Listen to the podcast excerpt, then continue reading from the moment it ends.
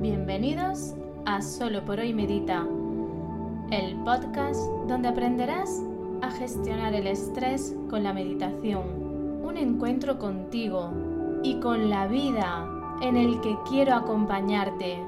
Soy Mariluz Panadero, mamá, emprendedora y terapeuta ocupacional, y hoy, aquí y ahora, tu guía de meditación. Esto es Solo por Hoy Medita. Cada mes tendremos dos sesiones donde guiaré una meditación y hablaremos de todo lo que necesitas para reducir el estrés e integrar la meditación en tu vida de una forma fácil, eficiente y efectiva. Y sobre todo, divertida. Solo una cosa más, date este permiso, un encuentro con mi voz, pero sobre todo contigo. Cada mes, dos programas, siempre los lunes a las ocho y ocho. Esto es Solo por Hoy Medita. Inhala y exhala, que comenzamos. ¡Madre del amor hermoso, qué susto! Hola, muy buenos días y mejores noches. Bienvenidos y bienvenidas. Menudo susto el que nos ha dado el león, pero es la clave de este programa. Así que prestad atención para que dejemos de escuchar leones como este por todas partes. ¿Cómo estáis? ¿Cómo ha ido la noche? ¿Cómo comienza vuestro día? Hoy comienzo el programa emocionada por la acogida que el proyecto está teniendo. La precampaña está siendo muy bonita. Recibo muchos mensajes de ánimo, de gratitud, de ganas, y esto me da energía para seguir. Ahora son días con frentes abiertos y con mucho trabajo detrás. Y estos mensajes son un reconstituyente, son mi jalea real, así que muchas gracias por todo lo que me aportáis. Antes de comenzar con la sesión de hoy, quiero recordarte que la Escuela de Luz está en plena campaña, que tenemos un precio promocional por el lanzamiento, que va a durar hasta el treinta de septiembre. Aprovechalo, no dejes escapar la oportunidad, es la mitad de su precio real. Pásate por la web y descubre qué es la Escuela de Luz o visita el programa específico en el que hablo de ella. Tras haber hecho la presentación del podcast y de la escuela, junto con esta declaración de intenciones inicial, hoy, aquí y ahora hablamos de estrés. Vamos a descubrir qué es esto del estrés. Hoy en día todos decimos que tenemos estrés, que todo lo que nos pasa es por estrés. Está tan extendido o incluso de moda el concepto que lo usamos como genérico para nuestro malestar. Y he pensado que hay que empezar aclarando conceptos. El estrés es un mecanismo de defensa de nuestro organismo. Es natural y necesario para la supervivencia de la especie. Por lo tanto, no hay que tratar de eliminarlo. Es imposible. Pero sí de equilibrarlo. Esto lo vamos a ir viendo a lo largo del programa. Actualmente, los niveles de estrés están subiendo en todo el mundo. Este hecho es alarmante y lo estamos viendo ya cada día en una sociedad enferma y sin calidad de vida. Diréis, bueno, yo no estoy enferma. Seguro que al terminar el programa ves en ti cosas que antes no percibías. Quizás no enferma, pero sí con síntomas, molestias, dolor, estrés crónico camuflado, que casi no te das cuenta que es estrés, porque lo has normalizado tanto que crees que esta es la forma de estar en la vida. Lo verdaderamente importante es el reto de aprender a gestionar el estrés. Este es el objetivo de este podcast y de la Escuela de Luz. El estrés es una fuerza que te pone en marcha ante cualquier peligro para reaccionar de forma rápida y así mantener la supervivencia. Por lo tanto, lo necesitamos y gracias a él hoy estamos aquí. ¿Qué sería de nosotros sin el estrés para huir de un tigre en la selva? Para conocerlo, necesitamos saber su naturaleza. ¿Cuál es la naturaleza del estrés?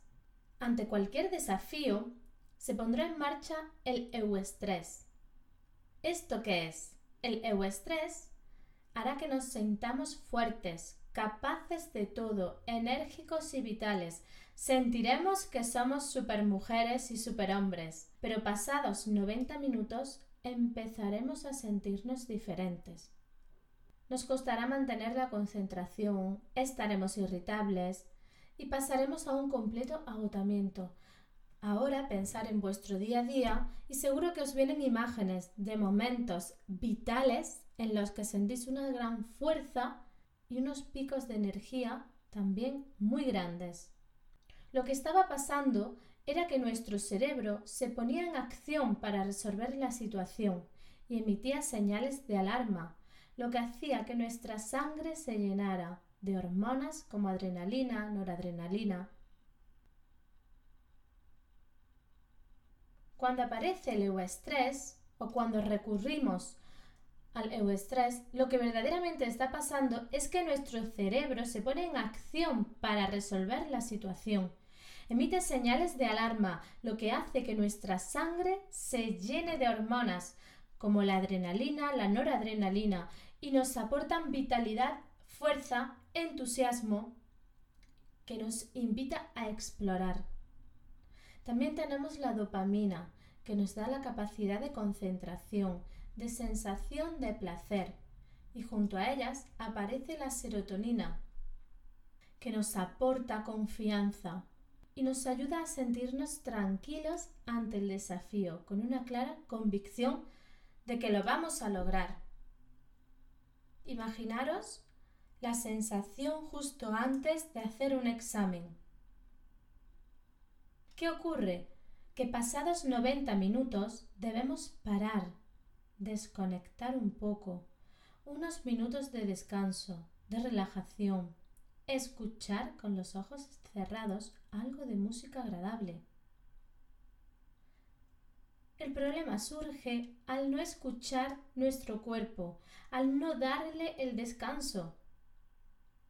Y el estrés positivo, el euestrés, lo hemos transformado en estrés negativo o disestrés. Nuestra sangre de pronto ha visto desaparecer las hormonas de la vitalidad, del ánimo, de la confianza y se ha llenado de cortisol. Es por ello que nos sentimos cansados, irritables, hemos perdido la concentración y el miedo y la desesperación se ha apoderado de nuestros pensamientos. Esto nos suena en nuestro día a día. Empezamos algo con mucha energía, con muchas ganas, con mucha vitalidad y casi sin darnos cuenta, conforme avanza el día, todo se vuelve gris. ¿Y qué es lo que verdaderamente está ocurriendo? Que no nos permitimos recuperarnos. Esta falta de revitalización produce en el organismo lo que se llama carga alostática, que es perjudicial para el organismo.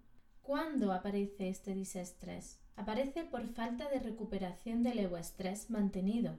También cuando hemos aprendido que no somos capaces de hacerle frente a situaciones y nos sentimos incapaces. Es decir, vemos una amenaza en lo que nos rodea y no una oportunidad. No vivimos con la ilusión, con la intención de ser capaz de conseguir algo en la vida. Vivimos desde el miedo. En el segundo de los casos, es nuestra forma de pensar, la creencia de no ser capaz, la que genera cambios físicos y mentales muy limitantes. El estrés puede aparecer como mecanismo de defensa ante una situación que es una amenaza real o irreal. Es decir, una amenaza real puede ser, viene un tigre corriendo detrás de mí y tengo que ponerme a salvo. Eso es real, si está pasando y si estamos en mitad de la selva, o voy a suspender este examen. Y es una creencia, no soy capaz de aprobar este examen. Lo que se abre ante nosotros es una gran oportunidad de cambio. En realidad, el estrés es nuestro aliado para el cambio, porque requiere de una toma de conciencia, requiere de esfuerzo y sobre todo un camino de reconciliación con nosotros y con la vida. Es pararnos y reflexionar qué creemos que somos y qué creemos que es la vida, porque de aquí surge el estrés cronificado.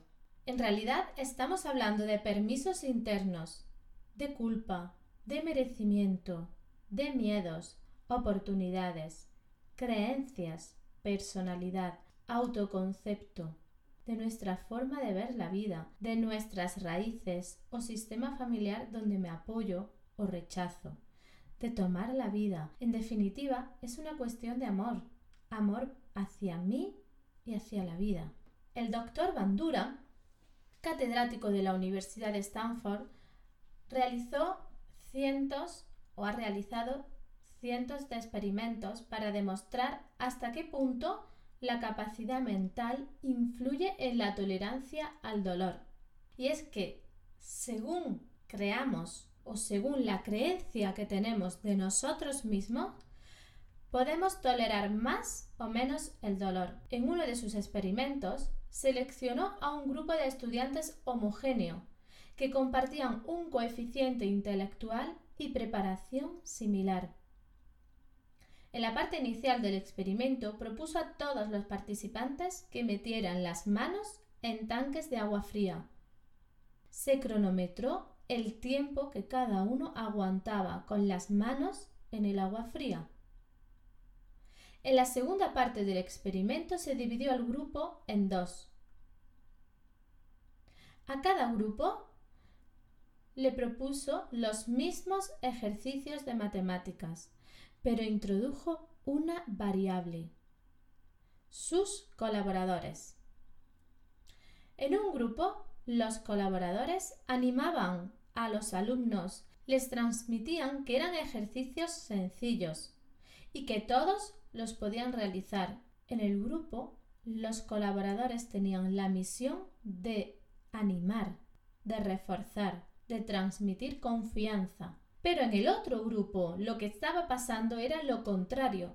Los colaboradores tenían la misión de desanimar y de frustrar al grupo. Lo que transmitían era que esos ejercicios eran muy difíciles, casi imposibles de resolver.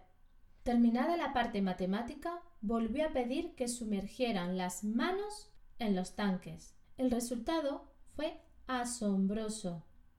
Los alumnos que habían resuelto los ejercicios toleraban mucho mejor el frío y aguantaron más tiempo que el inicial, y aún más tiempo que los que no habían resuelto los ejercicios. Esto demostró que cuando uno se siente capaz de hacer frente a un desafío, su organismo libera neuropéptidos que tienen una doble función. Actúan como potentes analgésicos y anulan la reacción del distrés. Conclusiones que se pueden sacar a través del experimento. Ante los desafíos, confianza en nuestro interior. Si creemos que podemos, entonces podemos. Cuando llevemos más de noventa minutos de estrés, le regalamos a nuestro cuerpo unos minutos de recuperación. En el experimento, los chicos que fueron atendidos por los colaboradores siendo reforzados positivamente, crearon en ellos la seguridad y la confianza. Su creencia fue de reto. Una creencia es el sentimiento de certeza sobre el significado de algo. Estos chicos creyeron en ellos y consiguieron grandes resultados. No solo los objetivos planteados, sino que los mejoraron. Esto de este experimento nos pasa cada día. Cada día nos levantamos o confiando en nosotras, viendo en la vida retos y oportunidades, o desde la desconfianza y el miedo. Y esto es lo que nos genera vivir estresados de forma crónica. Cuando yo digo yo puedo, yo valgo, yo merezco, esto está cogiendo fuerza en mi interior. Le estoy diciendo a mi cerebro que puedo, que valgo y que merezco. Y mi cerebro se lo cree. Las creencias, que en muchos casos son subconscientes, afectan a la percepción que tenemos de nosotros mismos, de los demás y de las cosas, incluso de las situaciones que nos rodean. A veces pensamos que no podemos hacer algo porque lo llevamos escuchando toda la vida. Este niño no sirve para matemáticas. Ella es que solo se le da bien el baile. Y nos creemos estas verdades absolutas. Hablar sobre las creencias, sobre el sistema de creencias, es largo y tendido. Da para un programa o varios. Y lo veremos en otro podcast específico sobre sistemas de creencias. Pero volviendo al estrés, quiero que quede claro que lo necesitamos, que es necesario para la supervivencia, que hay dos fases o tipos: euestrés o estrés positivo, ese que nos da vitalidad, energía, fortaleza, y disestrés o estrés negativo, el que nos apaga, frustra, nos genera malestar. Y este se va a producir por euestrés sin fase de recuperación o cuando creemos que no somos capaces. Y es que desde hoy quiero que cambiemos la percepción del estrés. Aunque se ha extendido la creencia de que el estrés siempre es negativo y de que debemos huir de él, evitarlo, ya sabemos que esta creencia que tenemos no es real.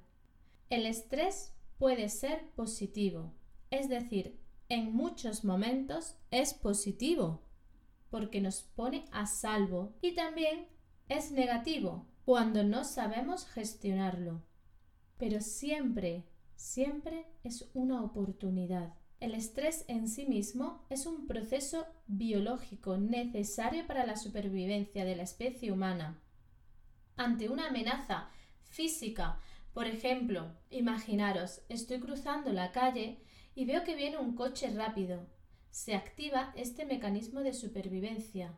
Y entonces, ante la amenaza, yo puedo reaccionar de tres formas. Corro, me quedo paralizada o ataco al coche. Estos tres mecanismos son los que se van a poner en marcha con estrés. Por favor, esto no lo hagáis nunca. No ataques a un coche. Esto tiene que ver con nuestro cerebro primitivo, de cuando cazábamos o éramos cazados. Lo más normal es que corramos. Pero claro, no como cuando mis niñas ven a sus abuelos y corren a su encuentro. Corres como si el coche fuese un león.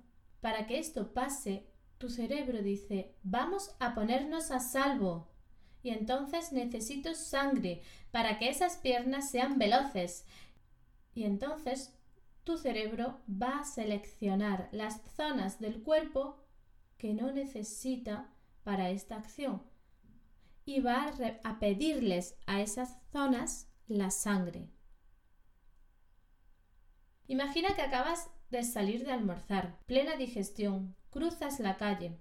En realidad, la sangre no la necesitas en el estómago, pero sí en las piernas. Tu corazón va a necesitar trabajar hasta cinco veces por encima de su frecuencia normal. Entonces va a necesitar sangre, sí o sí. A mí me gusta mucho cómo esto lo explica el doctor Mario Alonso Puig, cuando dice, el cuerpo roba sangre del cerebro, del tubo digestivo, de los órganos reproductores.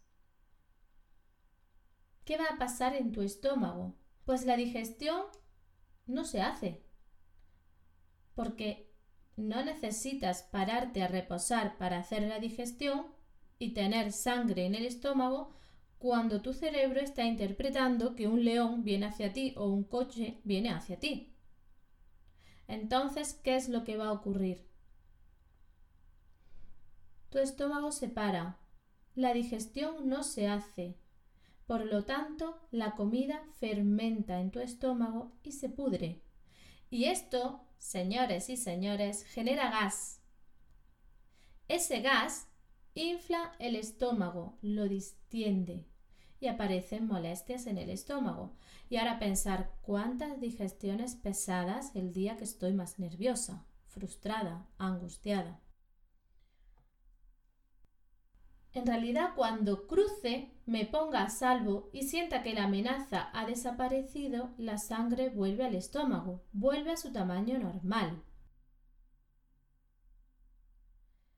Pero ¿qué ocurre si sigo sintiendo la amenaza?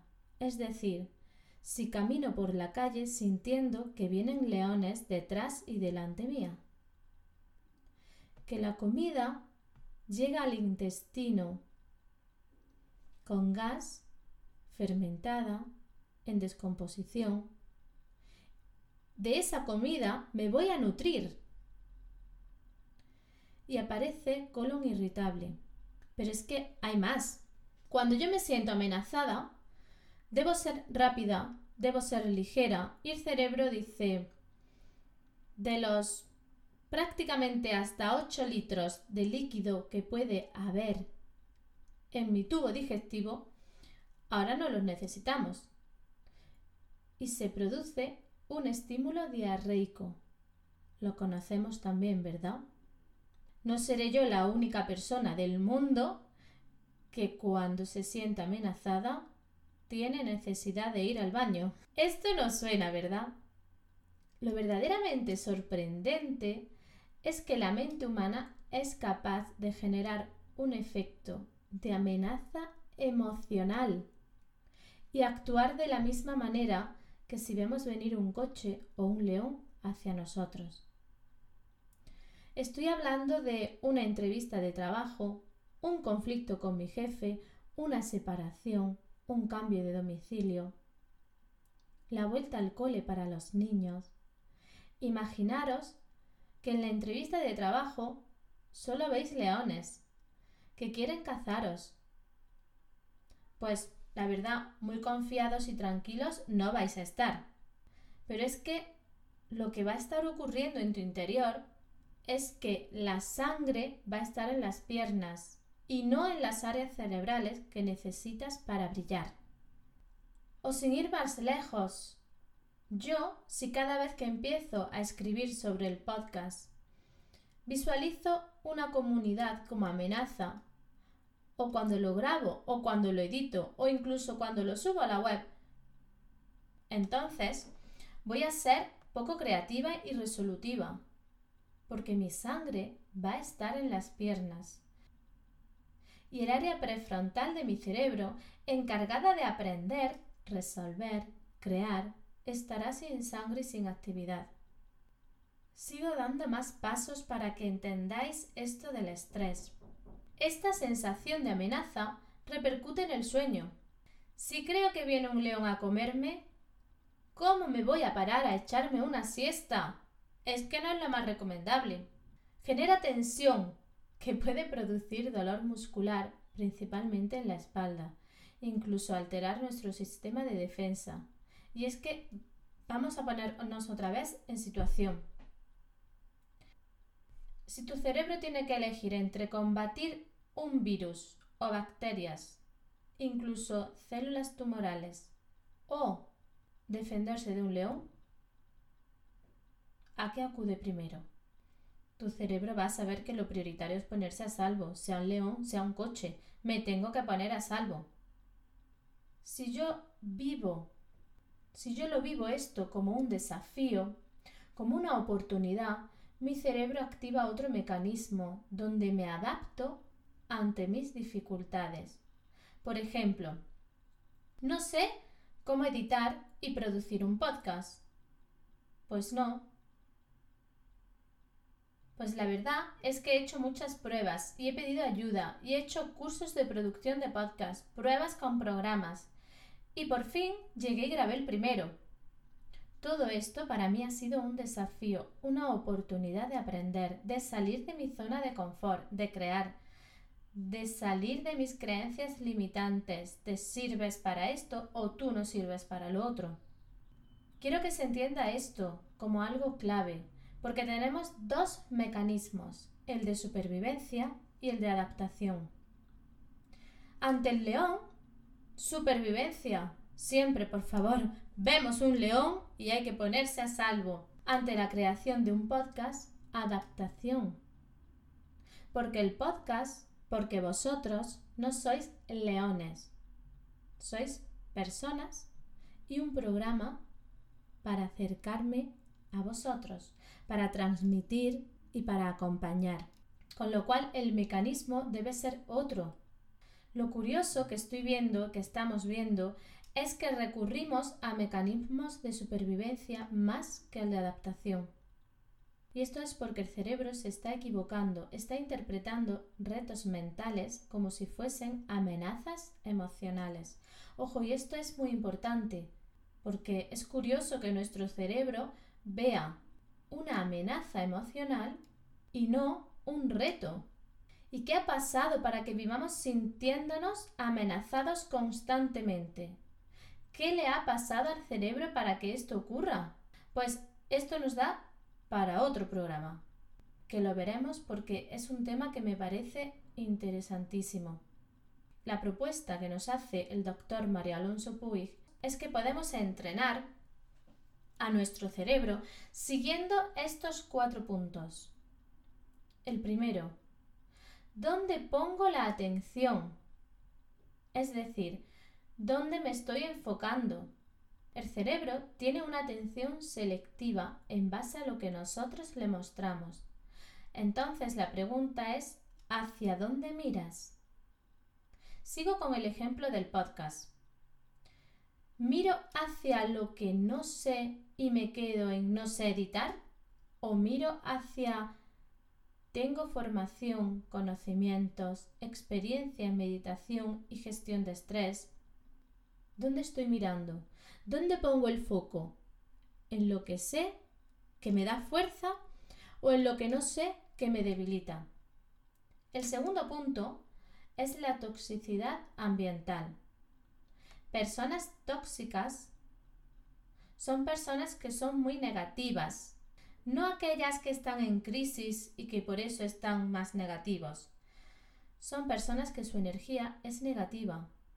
Esto lo identificamos corporalmente. Cuando estamos con personas negativas, sientes como si te hubieran chupado la energía. Esto es algo que nos afecta por vía inconsciente, pero que nos influye con cómo percibimos el mundo. El consejo que Mario Alonso nos da y que yo pongo en práctica y que me lo aplico en mi vida, es alejarme de este tipo de personas, protegerme. Y si por algún motivo, y esto ya es cosecha mía, no podemos, entonces aprende a proteger tu energía frente al otro. Imaginaros, voy a validar la idea del podcast y voy a comunicarle a un grupo reducido de personas mi proyecto. ¿A quién elijo? Pues a este perfil de personas que de entrada sé que es negativa, con poca energía, que solo ve la dificultad y que no se va a alegrar por mis logros, no voy a contarlo. Voy a protegerme de ellos.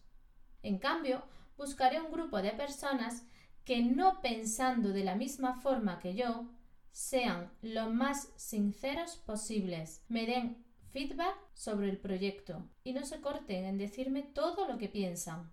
El tercer punto del que nos habla Mario Alonso Puig es la expectativa de nosotros y de los demás. Esto es bestial porque puede alterar químicamente nuestra sangre. Esto es lo que expliqué antes con el experimento del doctor Bandura. En el experimento, el organismo fabricó neuropéptidos que sirven como potentes analgésicos y que anulan el efecto del desestrés. Esto es alucinante, como de una creencia se altera químicamente nuestra sangre.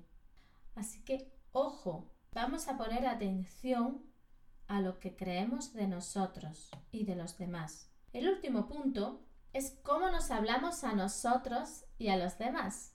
Cuando una voz interior nos dice que no podemos, que no lo merecemos o que no hay alternativa, entonces, a nivel cerebral, creamos esquemas mentales puros, cuando creamos pensamientos de yo no puedo y este pensamiento se mantiene, se transmuta y transforma en un sentimiento. Y cuando esto pasa, se pone en marcha el mecanismo de supervivencia. Y como consecuencia, nuestra sangre estará inundada de adrenalina, noradrenalina y cortisol. Y mi cerebro entrará en huida, ataque o bloqueo. ¿Pero qué ocurre si estoy ante un examen oral y lo que se me pide es claridad, concentración, seguridad, confianza, que no la voy a tener, que voy a estar deseando irme. Así que mucho cuidado en cómo nos hablamos, en cómo le hablamos a los demás. Este niño es tonto, tú no sabes de esto, cállate y no preguntes, aquí mando yo, no sirves para, a ti esto no se te da bien, no tengo suerte. Podría seguir así todo el día, pero elijo cambiarlo por: este niño tiene un gran potencial, explora y aprende porque tú puedes, expresa, pregunta todo lo que necesites, tú eres uno más y tu opinión importa, eres importante, eres brillante, me gustan tus ideas, tengo suerte, yo puedo, yo valgo, yo merezco. La expectativa puede poner en marcha el mecanismo de supervivencia o de adaptación y es algo que está en nuestras manos. Démosle la vuelta al estrés, creemos oportunidades, veamos la vida como un lugar seguro, un reto, una aventura y vivamos aquí y ahora. Es que esta es la clave. No invirtamos nuestra energía en destruirnos.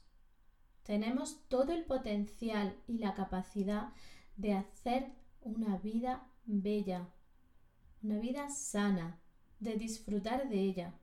Antes de cerrar este programa, os quiero contar que toda la información de este programa está documentada y sacada de conferencias y del libro Vivir es un asunto urgente del doctor Mario Alonso Puig. Lectura recomendadísima. Y ahora sí, me despido de vosotros, hasta el próximo programa. Me he extendido un poco, el tema del estrés es para programas y programas como ya veremos más adelante. Os voy a dar muchísima información, espero no aburriros, pero es que es vital que se entienda, es vital que lo apliquemos y que empecemos a cambiar para y por nuestro bienestar.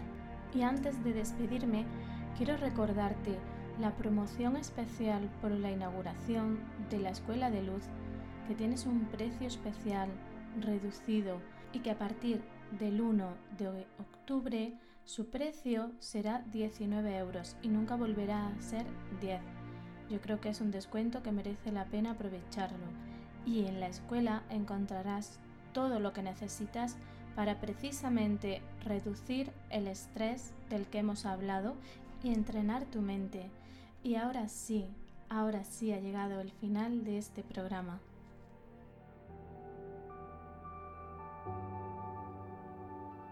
Muchas gracias a los alumnos y alumnas de la Escuela de Luz, a vosotros por escucharme, por seguirme en redes, por vuestros comentarios y valoraciones de cinco estrellas en iTunes. De corazón, muchas, muchísimas gracias. No quiero despedirme sin recordarte que me importas y que quiero acompañarte. Si quieres tratar algún tema, quieres una meditación en concreto, tienes dudas o quieres hacerme una pregunta, puedes escribirme en mariluzpanadero.com barra contacto. Y ahora sí, me despido de ti.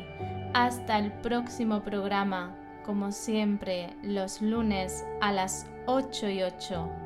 Muy buenos días y mejores noches. Solo por hoy, medita.